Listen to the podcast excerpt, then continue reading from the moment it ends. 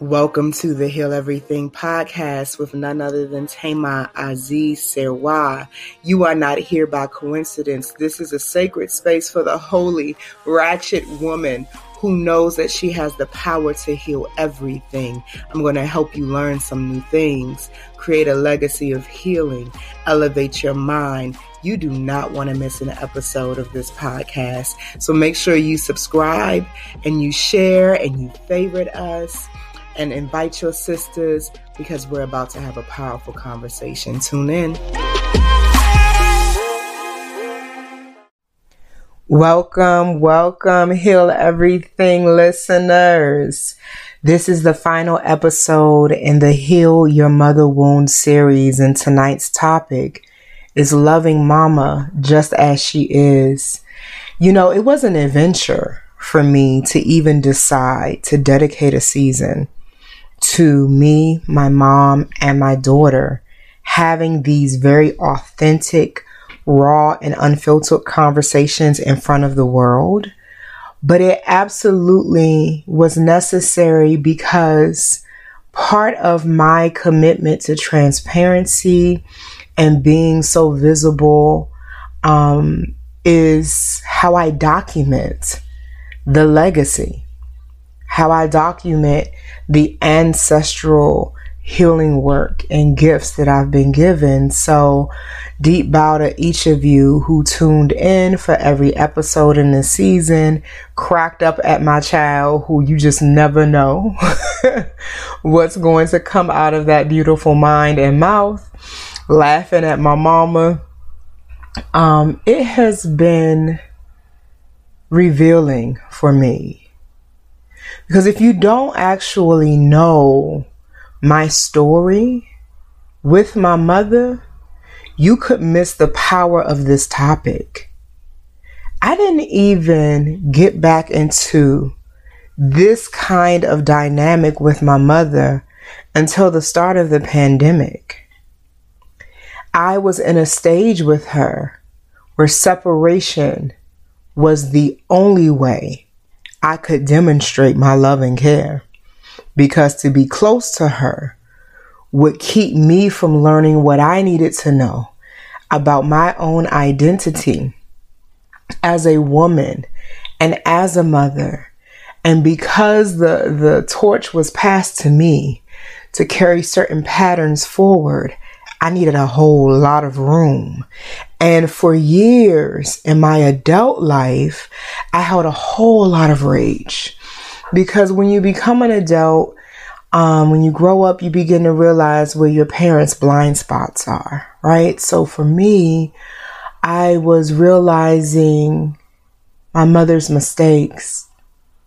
And although I had created a space for her to correct them, I re traumatized myself by holding that expectation that she could and that she would.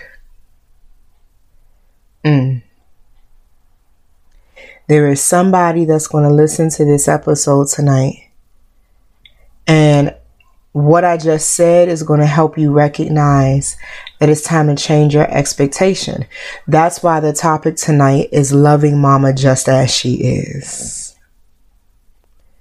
I ask a lot of my clients when we're processing their mother wound, why did you choose the mother that you chose before you were even in her womb, before you even came to earth? Remember, why did you say, God, sign me up for this one? Let me take this journey. It'll help me fulfill my destiny. And there are visualizations and meditations that I walk them through. And because the womb records everything that you experience and is the bridge between heaven and earth, you can always pull the file. You can always pull the file and reflect and say, okay, why? Thema Azize Serwa did you choose Linda Jane York? Even though my daughter Zariel is only six, I will pause her and ask her just to see what her awareness of her soul contract is. Daughter why did you choose me as your mother? Because two years before Zariel was even born she came to both me and my mother the same night in a dream and told us what her name would be. Why? You listening to me right now did you choose your mother? And I believe my answer to that question is clear. I discovered it a few years ago, so I've been doing a lot of work around healing my mother wound, redefining um, my what I deserve outside of the context of what I was modeled, and reparenting myself. And my answer to Thema, why did you choose your mother? My mother is my master teacher of unconditional love.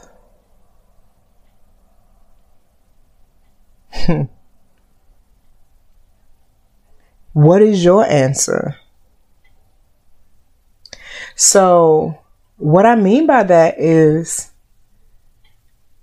she has modeled an unconditional love for me at her true capacity consistently throughout her life. Um, so she models that to me.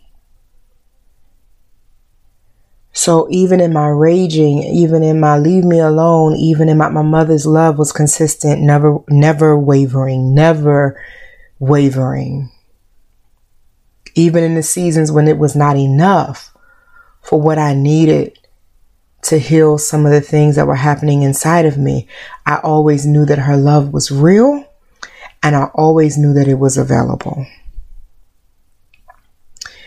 And there's never been a time in my life where I did not believe that my mother would do anything for me. But because I have matured and I have gotten wiser, I now understand that even if she wants to do some things for me, what her true capacity is. So, because my mother is my master teacher of unconditional love, we are now in a stage of development in our relationship where I'm learning different ways of reciprocating that at the higher level. Because even though my mother's love was unconditional, sometimes it was to a fault, right? She would never tell you that. if she was in this episode tonight, she'd be like, There's nothing about loving my child that I think was um to my own detriment. But my mother has been the type of woman that would put other people's needs be- before her own and position herself to take care of your life better than she takes care of her own.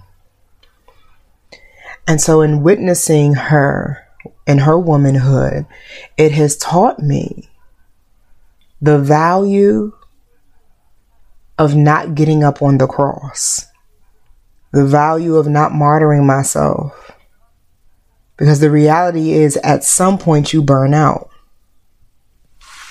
So if there's anybody that's listened to this season and you're really like, okay, I like what I'm hearing, but I still want some support, and how do I actually apply this? I brought out my favorite book, A Return to Love by Marianne Williamson. If you have been following me for any amount of time, you know how often I uh, resource the wisdom she put in this book. I mean, I could read it over and over and over again. It's her reflections on the principles from the book A Course in Miracles, which is also one of my favorite books. So, in the chapter on relationships, I want to read a few pages that I think will help you put all of the information that you've gathered from this past season in perspective. So, on on this edition, I'm starting on page 126 in the section relationships. And it says a course in miracles says that one day we will realize that nothing occurs outside our minds. Write that down if you need to. Pause the episode if you need to and write that down. Please don't miss the weight of what I just said. One day you will realize nothing occurs outside of your mind. So get this. How a person seems to show up for us is intimately connected to how we choose to show up for them. Understand why my mother is my master teacher of unconditional love. How a person seems to show up for us is intimately connected to how we choose to show up for them. I have learned that my most productive responses in relationships come not from my focus on the particulars about another person, but rather from my commitment to playing my own role in the relationship on as high of a level as I'm capable. My, my, my, I feel like preaching in tonight's episode. Because as long as you are waiting for your mama to be what she has not been for you. I mean, how many more years are you going to do that? You have got to learn to love her as she is. And it's good for you. It's good practice for you. It's good medicine for your own inner child. Love is a participatory emotion. Mm. In a holy relationship, we take an active role in creating the context in which the interaction can unfold most constructively. We actively create the conditions of interest rather than passively waiting around to see whether or not we're interested. No one is always gorgeous, including your mama. No one is always gorgeous. No one is always sexy, but love is a decision. Waiting to see whether someone is good enough is childish. And it is bound to make the other person feel on some level as though they are auditioning for the part. In that space, we feel nervous. And when we are nervous, we are not at our best. The ego is looking for someone attractive enough to support. The mature and miracle minded among us support people in being attractive. Do you hear the difference? So, part of working on ourselves in order to be ready for a profound relationship is learning how to support another person and being the best that they can be. Partners are meant to have a priestly role in each other's lives. They are meant to help each other access the highest parts within themselves. You and your mother's soul contract was designed to help each other access the highest parts within themselves. Mm.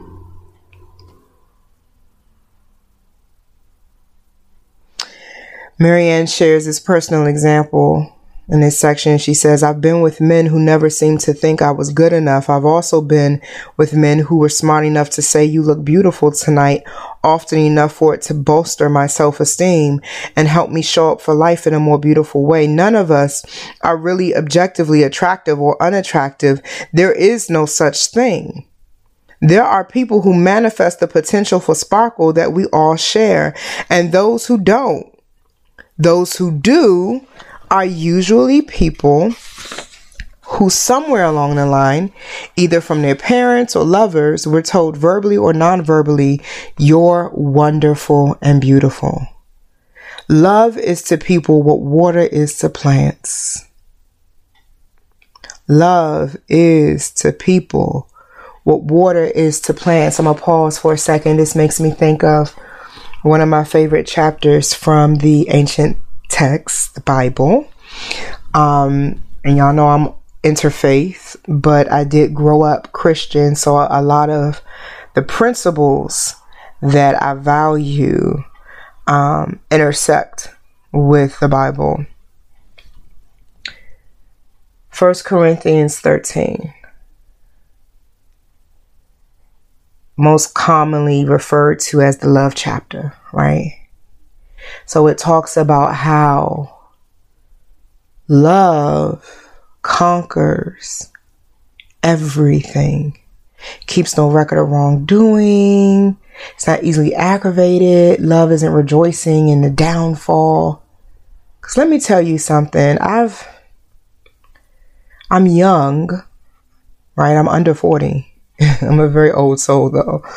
Um, I'm young, but I'm wise enough. I've, I've lived long enough and I've been to earth enough times to know when people are so um, imbalanced in their ego that they're tracking and tracing adversity in other people's lives as a signal that their interaction with that person, that like that adversity they're facing must be about what I experience with them. Like somebody's whole life and whole existence is rooted around whether they talk to you nicely or say something you like. Like we have got to get beyond the the trauma brain and functioning from only that part of our being. We have got to understand that the narratives that we create, we must live. And damn it, break your addiction and obsession with where it hurts and figure out how to give yourself pain relief. And the medicine for pain relief is acceptance as soon as you gain the capacity to stop wishing that what you experienced with your mother was any other experience, and you begin to accept that this is what I experienced with her, and then you decide what the next experience will be, now you're free. Now you're free. And there's another scripture in the Bible that says, where the Spirit of the Lord is, there is liberty. My mantra for my identity this year has been, I am Lord. I am Lord of my life. The, the definition of Lord means somebody who has amassed a lot of power. Where the Spirit of the Lord is, where the spirit of someone who not only knows that they are powerful, but has invested time in practicing their power. Where the Spirit of the Lord is, there is liberty. There comes a moment in every woman's life where your mother can no longer be your Lord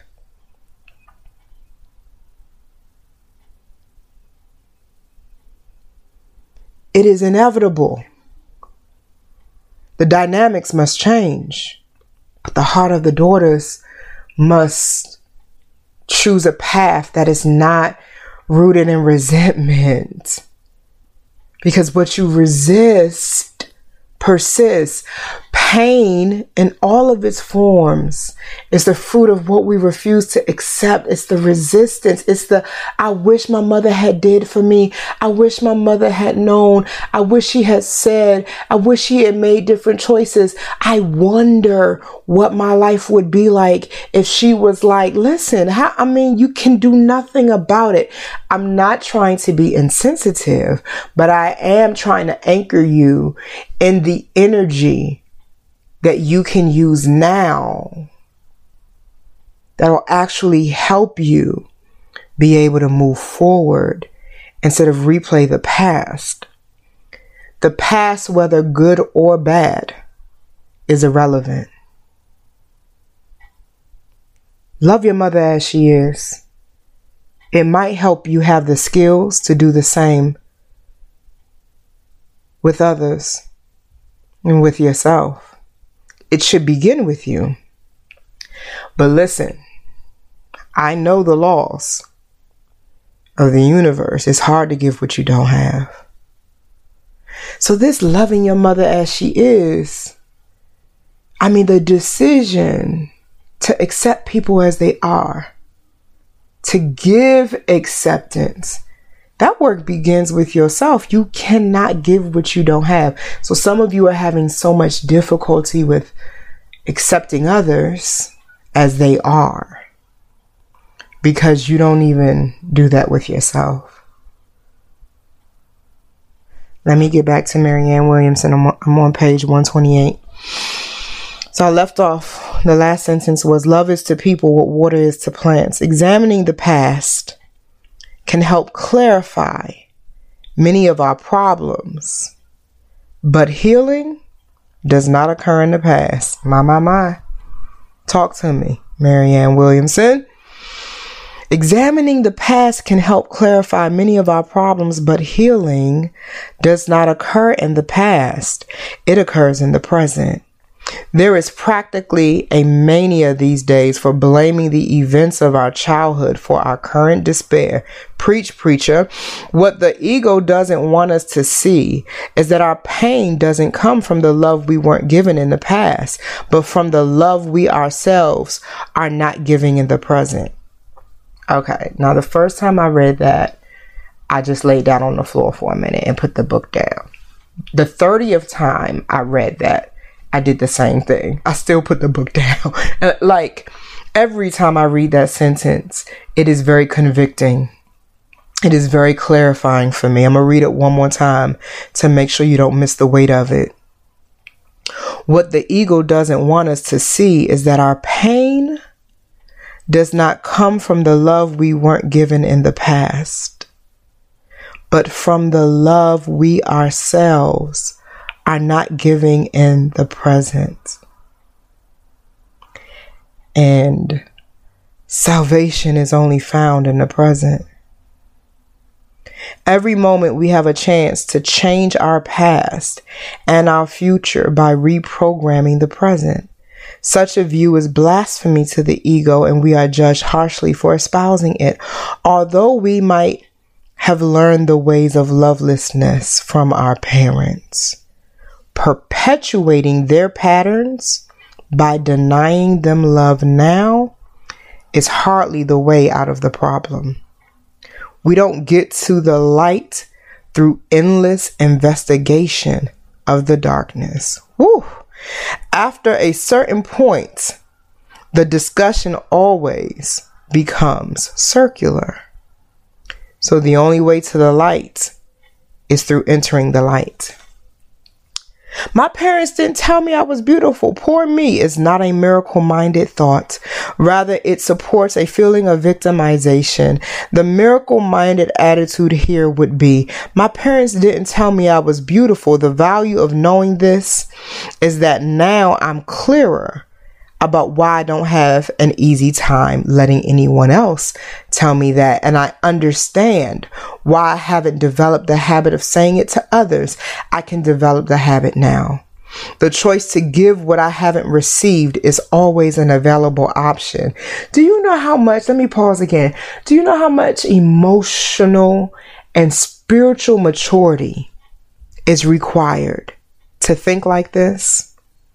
To say to yourself the choice to give what I have not received is always an available option. Oh, this is like big girl panty ways of being. So uh, back to the reading. A man mentioned to me recently that when he was a child, his father never gave him presents.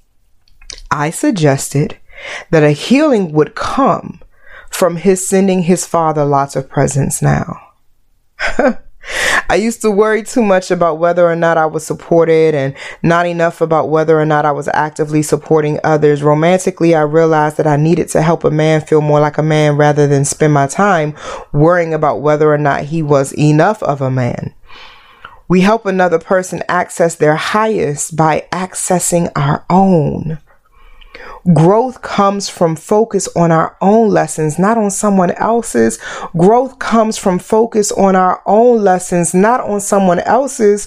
Growth comes from focus on our own lessons, not on someone else's. A Course in Miracles teaches that only what you have not given can be lacking in any situation. I spent years waiting for a man to make me feel like a real woman. Only when I realized that my feminine energy was not a man's gift to me, but rather my gift to myself and to him, did the men around me start to demonstrate the more masculine energy that I craved. I'm going to stop the reading there. Ooh, we're doing some heavy lifting in this conversation tonight.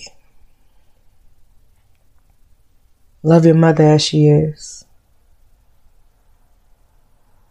And if you're really feeling like you are a vessel of the divine, maybe love your mother as you love yourself. Because if we create qualifiers for our embodiment of love that say, you need to perform for my love and you know my mama's behavior dictates what she can get out of me. None of that is powerful. You're still moving in deficits and in fear because in reality there's only two paths in life love or fear. And when we start denying love it's because we fear that we're going to lose something about ourselves. But that's when you think love is external. How can you lose what and who you are? You are love. So, am I going to stop being myself? Has pain and your past become so valuable that you hold it up on the mantle like it's some kind of trophy that gives you permission to be less of who you are. I have a great capacity, not because I necessarily am just built that way. On some level, I guess that could be true, but I practice my power. The formula for me is my thoughts, my choices, and my behaviors, and I practice who I say I am, not who others want me to be.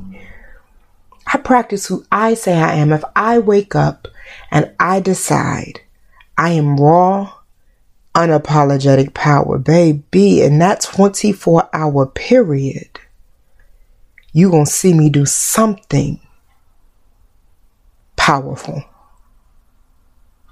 You're going to hear me say something, post something, reflect embody. I'm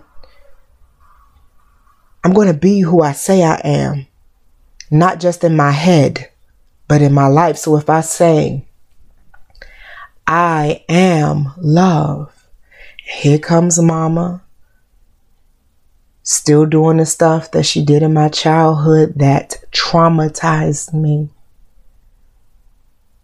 When I get triggered, my inner child wants to go into full blown tantrums, but I breathe. I say to my inner child, uh uh uh, this battle is not yours, it's the Lord's. oh boy, I hope when y'all leave this episode, y'all are calling yourselves Lords too. I say to my inner child, this battle is not yours. It's the Lord's. I am your mother now. I am your father now. You don't have to try to fight, bark, break down to get what you need. I will sit with you. I will nurture you. I will give you what you need. But in this moment, we will practice peace. Because love is more important than whatever we've been through before. And I, and I know you in this moment don't feel like love is available. but I'm going to show you that it is.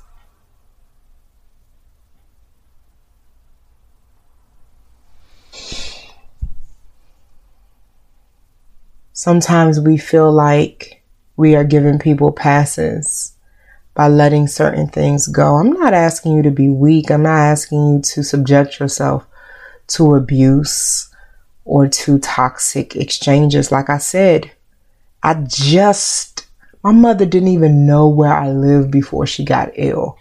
She didn't even know where I lived until I went into caregiver mode. I had stopped talking to my mother for three years. So I'm not ignorant to the layers. And I and I have my reasons. There's there's a lot of things and my dynamic with my mother that were um, beautiful in my younger years. Right? Uh, my mother used to be the one that all my friends called mine, wanted as their mothers. And if there's anything that my mother was born with the gift of, it is being a mother and an educator. She's very good at it. She really is. She's very good with children. However, she has her demons and she has not commanded all of them. I have my demons too, but they work for me. They work for me. So, before my mother was my mother, she was just a human being, right? And we talked about that in one of the previous episodes, like your expectations do need to be examined.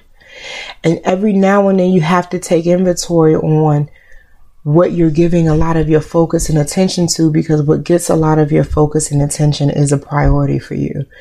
Many of us speak of peace being important, but your choices, your thoughts, your behaviors don't match. That peace is a priority. It's more important than the strife the replaying of the old stuff and do rituals call upon different elements work with water fire earth air do do what you need to do to bring yourself to a space of peace and clarity that I'm not invested in reacting to old information like I used to. I'm not invested in reacting to old information like I used to. I'm just not invested in reacting to old information like I used to. Instead, I choose to call my brain, my heart, my nervous system, my body into the present moment where I am Lord.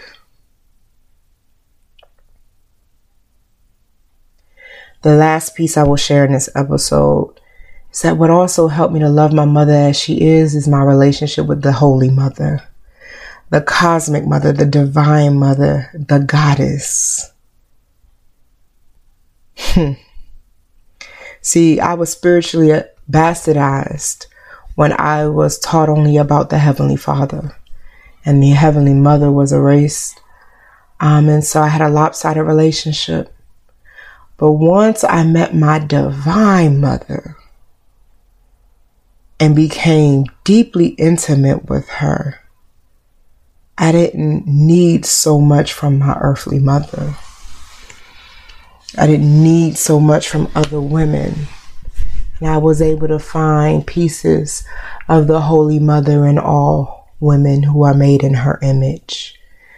Trace your spiritual lineage. You are a woman whose image are you made in? Show me someone on the planet who did not come from the womb. We are fearfully and wonderfully made. And I am unapologetically a minister of her gospel. I have read the ancient texts of the women. I know the woman God, and it has changed everything for me. So tap into some of that. You know, I'm working on a book. I would tell you when it would be done, but Lord, I need a, a coach or somebody. I need some accountability around it. I'm trying to get it done. Um, there's so much information. So I'm at the part of the book that isn't fun for me, which is putting in the research, the data, and all that kind of stuff. I wish I had a ghostwriter to do that part of it, and then I could get back to the other stuff that I love. Um, and so, if you're listening, you have that skill, contact me. But anyway, that's the title of my book, The Woman God. It talks about uh, my journey of reading Proverbs 8. And that was my introduction to the goddess. So if you haven't read that text in the Bible, I encourage you to go read it. My favorite translation is the New Living Translation. So as we wrap up this season and prepare for the next, which is going to be fire, um, I'm going to invoke her vibration to help you love your mother as she is. To the great one, the one I am so much alike, whose name we do not even know, the one who can have no counterparts because everything that exists came out of you, the great one who has been worshiped and venerated for the majority of this world's history. I affectionately commune with you as Mother Wisdom Come, your daughters need you. We need some healing. The kind of healing that transfers from mothers to daughters and beyond. It, it's the kind of love that's contagious in the bloodline and transforming and undeniable. Take the pain away we offer it to you. We offer it to you. We don't need it anymore. We don't want to carry it around. We don't want it to be the reason we can't have the kind of relationships and interactions. And at some point, and I feel like that point is now, Mama, we're ready to own our lives and our outcomes. And so I just wanted to acknowledge your power and your presence in the conversation. And I also wanted to invoke your energy so that every listener has an advantage when they get off of this episode with healing their mother wounds. And so, thank you. And so it is. Namaste. The Lord that I am always enjoys communing with other Lords. I hope you find the Lord in you and that this season has really blessed you and given you what you needed to heal your mother wound and to heal the daughters and grandchildren who may have been wounded by you as a mother. Let us take all of this good energy and multiply it and make it fruitful. I love you. I'll see you in the next season. Peace.